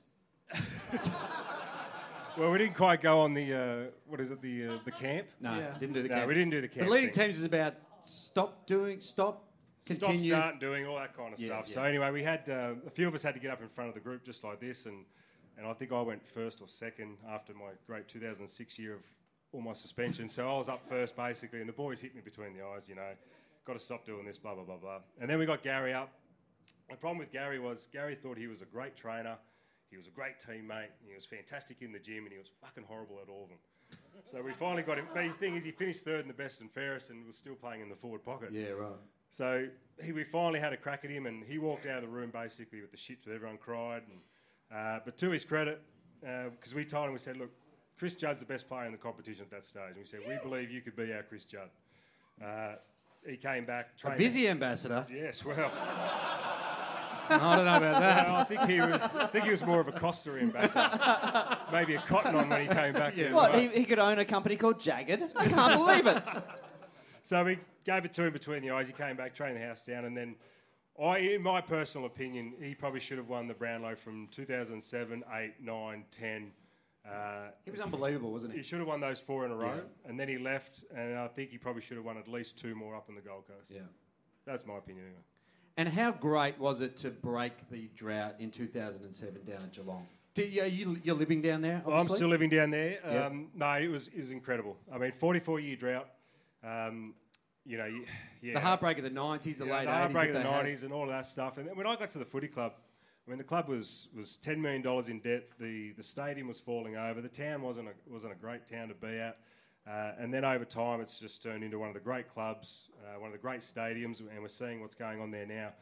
And it's turned into, my, I think, one of the most beautiful towns, you know, in Australia, if not the world. So Yeah. it's just it's just been a, a fantastic ride down there in the last twenty. How was it in the town after you won? Oh, it was fucking mayhem. So yeah, I mean, so, we- so- we- we drove in, So I think there was cars after the game. You went. You went back to Geelong that night. Went back to Geelong that night, went into town and just Dude. yeah. Go to Lemmy's or the Well, Stinks fucking or oath, Lemmy's. I hadn't bought a drink for fucking three years. I tell you that. I don't forget, but no, it was great. I mean, it's what we needed. Uh, like I said, 44 years, and then the, the obviously having those losses from you know 89, 92, 94, 95, I think it was. Mm. Um, yeah, it was it was a heartbreaking place to be, so we needed to do it. And then I'm trying to think like at three quarter time, you were 90 points up. So It was does, close. What does Bombers say to the group at three quarter time of a grand final when you're 90 Where are we going up? tonight, boys? Yeah, well, I, I mean, I mean, I, I actually on. at the time at the game, I was at the game, and I was like, they're 90 points up. Like, what literally is the coach saying to that group right now, apart from It like? was very boring because he just I don't know if I can know. Like, just don't be arrogant. He said, "Don't be arrogant. Don't carry on. If you kick a goal, just just try and be humble." yeah. So Andrew Mackie kicks the first goal and takes his fucking shirt off, and starts running around, carrying on like an idiot. But that, that was it was a boring message. I mean, the 09 one was probably the better message at three quarter time. We've got Saints fans here. Well, don't rub it in. Don't don't make them cry. Uh, They've the- had a the- tough the, go. The, the best team that I think's never won a premiership in, in my time. Uh, it probably doesn't make it any easier. Um, So that was the year that you were both 13 and zip? 13 in zip going into round 14. Uh, played in front of, I think, 50,000 at Eddie Etihad. And the best home and away game I've ever played. Yeah, dude, It was, How was the noise? it was incredible. Off the charts. Yeah. Like the, the 04 uh, semi final against Sydney, no 05, sorry, when Nick Davis kicks those goals. Yeah. That was the that was the greatest atmosphere I've ever been involved in. Yeah, Like, right. that was just electric, and we were on the losing side. But down here at um, at Etihad, it was it was incredible. Fifty thousand, two big teams, uh, and it was a cracking game. I mean, that, that's half the problem when you get those games. Usually shit games. Yeah. like we saw on Sunday. You know, big build up, great game. You know, that's what you want, and that's what we got. Very, very funny results. Very funny results. Actually, I left. I left you Yeah, at I know. three quarter time. funny I left at three quarter time thinking, "Well done, mate. You've had a good win." Yeah, yeah, yeah. good on Rosie. See you in September, mate. Yeah. yeah. See you next week. Not Now- going to happen. So you were just talking about uh, Bomber at three quarter time in 2009. So 2009, we've obviously come off. Well, I'll go back to the 08 one in a minute, but we came off that 09, uh, 08. Sorry, so in 09, three quarter time, uh, the game's close, and he just and what he said was basically, remember how you felt walking off the ground 12 months earlier. Yeah. And how crushed you all were. You, you know, he pointed to me and said, You were crying and blah, blah, blah, and this and that. all right, mate. And he, yeah, like, he, he just, just let us have it. He just says, you I know, mean, Do I- not walk off the field without a medal around your neck. As Yeah. a Hawthorn supporter, I remember leaving the ground pretty fucking happy. And we end up having this amazing quarter of footy. Um, but we'll go back to 08, shall we? Any Hawthorn, mean- any other Hawthorn fans here? G'day, how are you? Yeah, just over Yeah, here. you're all over here. Okay. Half time, don't want to talk about it. No, you don't have to talk about it if you don't want to talk about it. We're not here no, for pain. fun. So we go into that game. We're, we're clearly, I think we've lost one game for the year. So we're the best team in the competition. And we get there and we're playing this young young Hawthorn team that, eh, in all in all honesty, that was it was an unbelievable final series and great year, Rod. But they weren't ready to be the powerhouse. That's what we saw years later. Get the fuck off this stage That's right what now. we saw later. it was like us in basically like in, in 04. We all, we got beaten by Brisbane in 04 Yeah, uh, yeah. in the prelim by about nine points. I know what you mean, Yeah, we yeah. almost almost pinched the grand final. So they pinched the grand final, and then they became the powerhouse when they became older, older and mature. Three in a row. Three in a row. so anyway, we go into that game. We're all pretty confident. Anyway, I've kicked. I think I've kicked two goals in the first quarter. I don't know if you remember those two goals. They were fucking outstanding goals. anyway, I'm going in at, th- at quarter time, and Kenny Hinkley walked up to me and goes, "How you feel?" I said, "Mate, call me Norm Smith because I'm fucking flying." at the minute." and I had Trent Croad on me who had a busted foot, so I knew Yeah. he couldn't keep up with me. The only problem, I, had- I should have kicked four or five in the first, but Hodgie was playing that role in front of me, all that kind of stuff. So as second quarter starts, I take another mark on the boundary line, swing in, kick Paul Chapman on the left, bang, right in the middle of the ground, he kicks another goal. I'm thinking, fucking Norm Smith, here I am. I've got this wrapped up. So the game's going on. So along. just to be clear, you're not getting ahead of yourself. No, no. and the problem was just before the game, the, the camera, there was a there was a cameraman in our in the change rooms. This is how ahead of the game we were. There was a guy in the change room who takes all the photos, and I said to him just in the, during the warm up, "This is how arrogant and stupid we were, because this is how good we thought we were." I said, "Mate, just make sure you get a photo of me and the cup and my son." Well, could I could I Like, actually seriously, that's how stupid we were. We Could were I too, actually- we're too busy organising the after party. could I ask the question though? Because I have heard stories like, is it could you confirm or deny the fact that maybe some Geelong players were talking about the tattoos that we're going to get? Oh, we, we, we, we literally were talking about the celebrations. Dude, we wow. just thought we had it won. That, and that was, Like book a room at Lammy's. yeah, all that kind of stuff. We were, we were stupid the way we handled it. Very stupid. So, anyway, half time comes around. Just before half time, I take a mark in the goal square. So, anyone remember Scotty McLaren, the umpire? Bald head, big Yeah. nose. Fucking Yeah, shocking umpire. cunt. Shit umpire. so, anyway, I've taken the mark. Siren goes. I've lined up. So as I'm lining up, he's put me on this angle, and I thought, well, I still should have kicked the, still should have kicked the goal, but I'm lined up this angle. I'm thinking, as I'm walking in, I'm going to start a fight. I thought, how good is this going to be? I'm going to kick three goals at half time. I've got this game dominated. Trent Croad's off with a busted foot. There's no one that could man me at the moment because I actually did feel like I had the game in the scruff of my, in, in, in the palm of my hand. So as I'm lining up, I'm thinking, right, what are we going to do here? I'm going to kick my third. I'm going to run through. Grant Birchall's on the mark. I'm going to go fucking whack right in his nose. Because standing right there was Luke Hodge, who was killing us. He was absolutely killing us. I thought the best thing is here, Luke Hodge was going to run in, and I'm just going to go fucking bang. Campbell Brown's sitting behind him. He's going to run in. Everyone wants to hit fucking Brown. behind them, I had Steve Johnson and Paul Chapman, and these boys can all go. So I'm thinking, right, this is going to be the best day of my life. I'm going to kick three goals. I'm going to start an all in at half time in the grand final. How fucking good is this? so as I'm running in, I'm looking up and I'm thinking, Grant, you're fucked. Bang. I'm hit him. Hit him. If Jeff Kennett had been hanging over, I would have fucking hit him too. Let me tell. Thing is, as I've gone to kick it, as I've gone to kick, fuck the loo, as I've gone to Thanks, kick mate. it, I've looked at Burst to see where he was, and I kicked the fucking thing sideways. Turned out to be the worst day of my life. Can I ask quickly? Very, uh, we'll, we'll let you go very shortly. But um, uh, in 2007, uh, Crazy John, like who was he was still alive at the time, but he offered one million dollars for a player to kick ten goals in the grand final, and then he offered one million dollars if a player got five tries in the NRL grand final. And I remember thinking, did, were you aware of that at the time? No, I kicked five Because that you, were year. fi- you had five at three quarter time, if I remember correctly. And I remember at, again at the game, well, I have very vivid memories of the 07 grand final for some reason. But um, I'm I- sure this is true? Because you did make up a story about Matthew Lloyd sleepwalking. So He's had a lot of knocks to the head, mate. Um, but I actually did think at three quarter time, like, you know, if the players knew that, like, they give you a few Joe the Gooses over the top, so you get to Oh, 10. if there was a million, don't worry, I would have been telling everyone to get the fuck out of the yeah, forward line. Don't just get that. away. Don't worry about that. now you played with uh, Nathan Ablett, and Oh, yes. what's he like as a human? Oh, Nathan. Nathan is a great enigma. We just, you just don't know what he could have been, what he should have been. Because he didn't really want to play footy. No, did he he didn't. Uh, we had to co- basically drag him down there when he was about 20 years of age. And um, I honestly, hand over heart, he could have been one of the greatest players we've ever seen play the game. He had all the ability in the world. He's six foot four, you know, 98 kilos, was quick, smart as hell on a footy field. Not, not so much. not so much off the footy field. Uh, if he had Junior's mentality, Yeah. we would be talking about, you know, another Carey.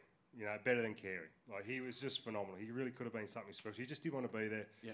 Um, you know, he was just he was he was a unit. I mean, there was a there was a time, I think it was 2006 or seven. So at half time we go into go into a game down at Kardinia Park, and see, we've got a thousand Nathan stories. Seriously. So we go into half time. We do our talk. We go back out into the ground. Nate's starting on the bench. So about five minutes into the game, third quarter, the call comes down to get Nath on. And they've looked down the line. They've realised fucking Nath's not on the bench. So someone said, "Well, someone go and find him." So as you run up the old race uh, at Geelong, uh, at on the Brownlow, uh, Brownlow stand at Geelong. You could either go left into the change rooms or right into the players' room, and out the back is the warm up room. So the guy ran up and thought, well, he's probably in the toilet. So he's run into the left in the change rooms, not in there, toilet, not in there. Uh, out the back here, physio room, not there. He's not in the warm up room. Shit, he must be in the players' room. So he's walked around the players' room. Finally, there's Nath, sitting on the couch with his boots off, feet up on the bench, eating grapes, watching the game of football that he's supposed to be fucking playing out there. You know, shit like that. I know. Um, so 2005, he he was supposed to play in the great in that, in that Sydney game, so that classic Sydney game up there at the SCG that Nick Davis rolled us. So he was supposed to play in that game. In the last minute, decided he didn't want to play, just pulled out of the game. So now we've gone out for our warm up, and as we've come back in, a lot of the boys wear sneakers in the warm up out on the field, and when they come back in, they change into their boots. Now James Kelly's one of those guys, so he's gone to get his boots and couldn't find them. This is two minutes before we're about to run out for a final. Couldn't find his fucking boots. So anyway, everyone's looking around everywhere. We're looking through bags, under lockers, everything. Finally, Nathan, who'd been upstairs getting a pie and coke because he's decided he didn't want to play, he's walked back down into the room, pie and coke in hand. He's walked past fucking Kel, and Kel's just double looked. He goes, Nathan, what, what the fuck are you doing? And he goes, what? He goes, you're wearing my fucking boots. and he goes, oh, sorry, mate, I had a suit and I only had sneakers. I didn't want to go upstairs and look stupid. so, you know, we're dealing with Nath doing that. I'll give you a quick one before I go because I love this story. It's about the great Brad Ottens. And everyone, know, and everyone knows Otto. Now, if you've heard this, I'm sorry, but it's a fucking great story. This is why I love this bloke. So, Brad Ottens is one of the greatest men you'll ever meet, one of the greatest teammates you'll ever have. When did he come to Geelong? So, 2005, he came to Geelong. Okay. So, 2000, end of 2004, we got beaten by Brisbane by nine points in a prelim. We, we thought, what do we need? We need another big forward ruckman to help Stephen King out. And Otto wanted out of Richmond. So Bomber starts calling around the players, going, "Look, we're a chance to get Brad Ottens. What are your thoughts?" And we all thought, "Well, you know, great player, but there's a story going around that he wasn't that smart." And the story was, so back in 2001 when he was playing at Richmond, they had that really good year. They played in the prelim under Danny Frawley. Anyway, it was about round six or seven. They have a big win against Collingwood on a Friday night. And Spud's like, boys, don't go out and don't, don't go out and do anything stupid. Go and have a couple of beers, but nothing stupid. So anyway, they go out. He gets absolutely rolling drunk with a mate from Adelaide who's been over there.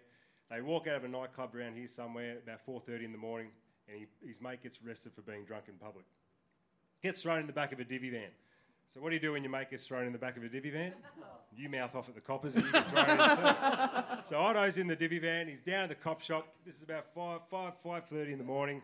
Anyway, he was so drunk that he didn't realise that in his wallet there was contacts. And one of those contacts in the, in the wallet was Danny Frawley. So the sergeant down at the St Kilda cop shop at 5 o'clock in the morning has called Danny Frawley. So Spud's going through the game. He's going through the review of the game. He's had about three bottles of wine, so he's plastered himself. he gets a phone call. He's going, hi, this is Sergeant such and such from St Kilda cop shop. We've got your boy Brad Ottens down here. Come and get him before, you know, we won't release it to anybody, so we don't want to get him, in trouble. So Spud's like, fuck. So he's had to get in a taxi, drive all the way down here to the cop shop. As he's coming in, at this stage, all the piss has started to wear off Otto. And he started to realise he's in the shit. You know, he's thinking, fuck, you know, I've, I've let the family down. My family going to kill me. The club's going to suspend me. I'm going to get kicked out. All of this, he's starting to sweat and he's, he's panicking. Anyway, at this stage, Danny's uh, Spud's filled out the form. He's walked in, and as Spud's sitting there, I mean, as, as Otto's sitting there, he's doing these ones, thinking, shit, he hears the door open, and he looks up and he sees Spud. And he goes, oh, fuck, Spud, what'd they get you for?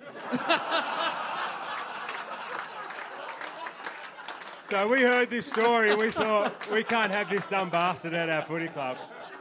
We got him down there. He played in three premierships, and he was Mr. September for us. So he's the greatest man ever. So. On that note, ladies and gentlemen, John Thomas out Mooney. there. The Thank you, wonderful guys. Cameron Mooney. We want to thank all of our guests tonight. Thanks, Moose, man. Oh, we'll get a quick little snap. quickly. We want to thank all of our guests tonight. Matthew Lloyd, Damien Fleming, Cameron Mooney. Dude, fucking, can you stop looking so fit? You're not meant to be that fit. You're a retired player. Blow out. Blow out. We're going to hit the road. Thanks, everybody here at the European Beer Cafe. Thanks to my co-host. Yeah, thank you, mate. Appreciate it. We're going to hit the road. Go Hawks. Go Blues. And if anyone wants to try the chicken salt beer, you're more than welcome to come down the front